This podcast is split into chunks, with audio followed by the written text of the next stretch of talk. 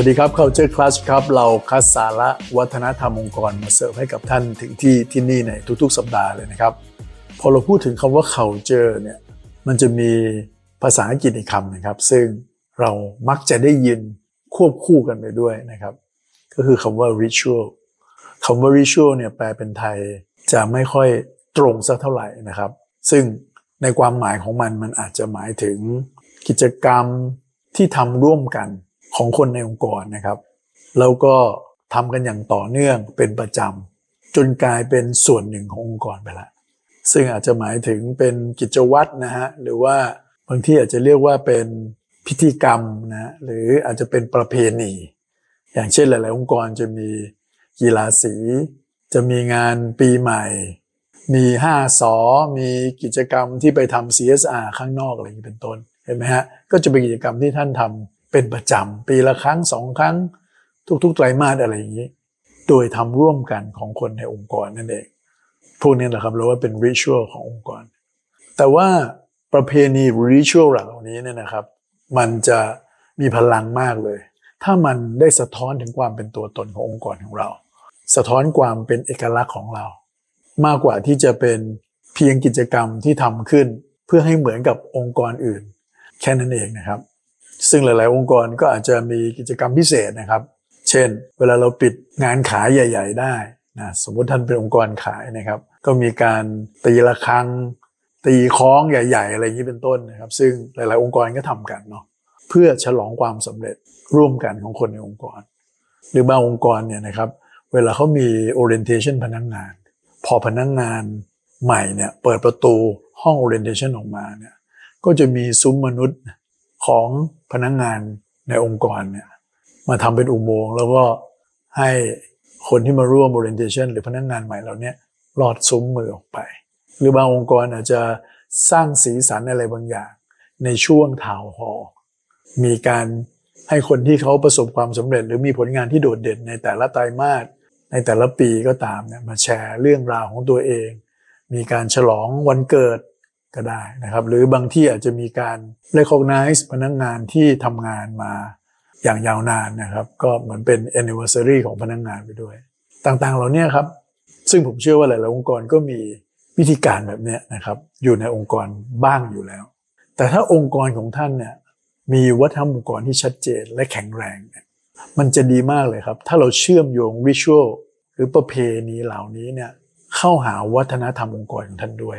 พูดง่าย ๆ คือว่าเราเอา core value ขององค์กรเนี่ยมาถอดออกมา แล้วมาดูซิว่ามันมีกิจกรรมมีประเพณีอะไรได้บ้างที่เราทำแล้วมันเสริม core value ต่างๆ พวกนั้น ในเชิงสัญลักษณ์ ในเชิงรีมายคน ให้เห็นความสำคัญในเรื่องนั้นๆ เป็นระยะระยะครับ ผมยกตัวอย่างนะครับ อย่างเช่น Google เนี่ยนะฮะเขาจะให้ค่ากับเรื่องของ openness เรื่อง transparency มาก โดยเฉพาะช่วงแรก ๆ ของการทำธุรกิจ เขาเลยมี ritual หนึ่งที่ชื่อว่า TGIF นะครับที่ย่อมาจาก Thanks God It's Friday โดยที่เขาจะมีการประชุมเป็น weekly หรือ monthly ก็ตามเนี่ยแล้วก็ตัว CEO จะมาตอบคำถามทุกคำถามของพนักงงาน เพื่อ make sure ว่าทุกคนจะ open ทุกคนจะ transparent ต่อกัน องค์กรจะไม่ได้มีอะไรปิดบังกันและกัน การคิดการตัดสินใจต่างๆ ก็จะเป็นได้อย่างรวดเร็วเมื่อเปรียบเทียบกับองค์กรที่ ต้องมีความลับ ไอ้นู่นก็แชร์ไม่ได้ไอ้นี่เล่าก็ไม่ได้ อย่างนี้เป็นต้นนะครับ แต่น่าเสียดายนะครับว่า TGIF เนี่ย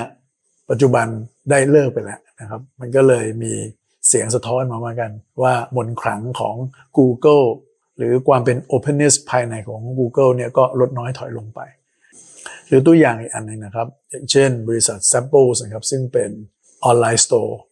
ที่ขายรองเท้าชื่อดังในสหรัฐอเมริกานะครับ เขามีกิจกรรมอันหนึ่งอันนี้เขาทำกันทุกเช้าเลยนะครับเขาเรียกว่า Face Game ก็คือว่าทันทีที่พนักงงานเปิดจอคอมพิวเตอร์ขึ้นมาเนี่ยสิ่งแรกที่พนักงงานจะเห็นคืออะไรรู้ไหมฮะจะเป็นการเล่นเกม ท่านจำหน้าเพื่อนพนักงงานของท่านได้มากน้อยแค่ไหน ก็จะโชว์เป็นเหมือนเป็น directory ของหน้าของพนักงงานเลยนะฮะแล้วก็คนไหนที่เราจำได้เราก็คลิกคลิกคลิกคลิกคลิกนะครับแล้วก็เหมือนแมชชื่อกับ ใบหน้าให้ถูกอย่างนี้เป็นต้นนะครับ เพราะว่าที่ s a p p l e เนี่ยเขาจะให้ค่าแล้วก็มีวัฒนธรรมองค์กรที่ส่งเสริมเรื่อง personal connection กันเเป็นอย่างมากนะครับ ต่างๆ เหล่านี้เป็นต้น หรือแม้กระทั่งลูกค้าของเราบริษัท Bright Side People เองเนี่ยนะครับ ก็มีวิชวลของเขาด้วยนะครับ อย่างเช่น core value ของลูกค้ารายนี้เนี่ยเขามีเรื่องของการให้ความสำคัญกับ stakeholder อันหมายถึงลูกค้าขององค์กร แล้วก็หมายถึงปาร์ตี้อื่น ๆ ที่อยู่ใน ecosystem ของเขาด้วยนะครับเขาเลยมีกิจกรรมหรือริชัวหนึ่งที่เรียกว่าคาราวานโดยที่เขาจะมีการให้ตัวแทนของหน่วยงานต่างๆนะครับ ซึ่งไม่จำเป็นว่าจะต้องเป็นหน่วยงานที่เกี่ยวข้องกับลูกค้า หรือ stakeholder นั้นๆนะครับ รวมกลุ่มกันแล้วก็ไปเยี่ยมเยือน ลูกค้าไป empathize ไปฟัง ไปเก็บข้อมูล แล้วก็กลับมาเอาเรื่องราวต่างๆเหล่านี้มาเล่ากับหน่วยงาน มาเล่าให้แผนกตัวเองฟัง เพื่อจะหาวิธีการในการที่จะทำอย่างไรที่จะดูแลลูกค้าของตัวเองได้ดีขึ้น ในมุมของหน่วยงานของเรา แม้ว่าหน่วยงานของเรานั้นจะไม่ได้เกี่ยวข้องกับลูกค้าโดยตรงก็ตาม เพราะฉะนั้นมันก็จะเป็นเรื่องของการที่แสดงถึงการที่เราให้ความสำคัญเราใส่ใจกับลูกค้า แล้วก็เป็นการส่งเสริมให้กับพนักงานในองค์กรเนี่ยลากเส้น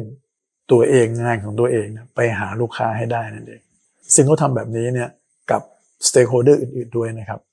อีกส่วนหนึ่งเนี่ยนะครับ องค์กรนี้เนี่ยเขาให้ค่ากับเรื่องของการ collaborate กัน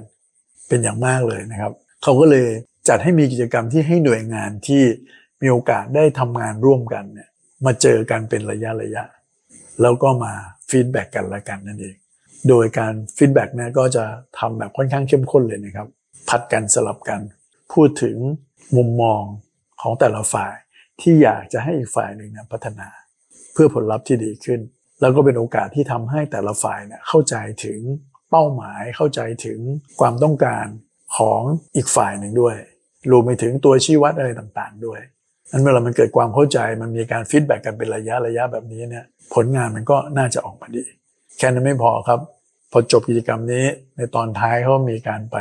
ปาร์ตี้ไปทานข้าวกันด้วยทำแบบนี้เป็นประจำนะครับ ซึ่งนี่ก็เป็นตัวอย่างของ ritual ในองค์กรที่ท่านก็สามารถเอาไปลองปรับใช้ได้ และจะดีมากเลยนะครับ ถ้าสมมติว่าองค์กรของท่านเนี่ยมีวัฒนธรรมองค์กรที่ชัดเจนอยู่แล้ว ก็ให้ริชวลต่างๆ เหล่านี้มันไปสนับสนุนไปส่งเสริมค่านิยมต่างๆ ในองค์กรท่าน ให้ชัดเจนขึ้น สะท้อนความเป็นหนึ่งเดียวของคนในองค์กร แล้วก็เป็น โอกาสที่ดีนะครับในการที่จะรีมายคนในองค์กรถึง core value ต่างๆ เหล่านี้ อย่างชัดเจนแล้วก็ได้ผลมาก ๆ เลยครับ ลองไปปรับใช้ดูนะครับ เราพบกันใหม่ใน EP หน้าครับ สวัสดีครับ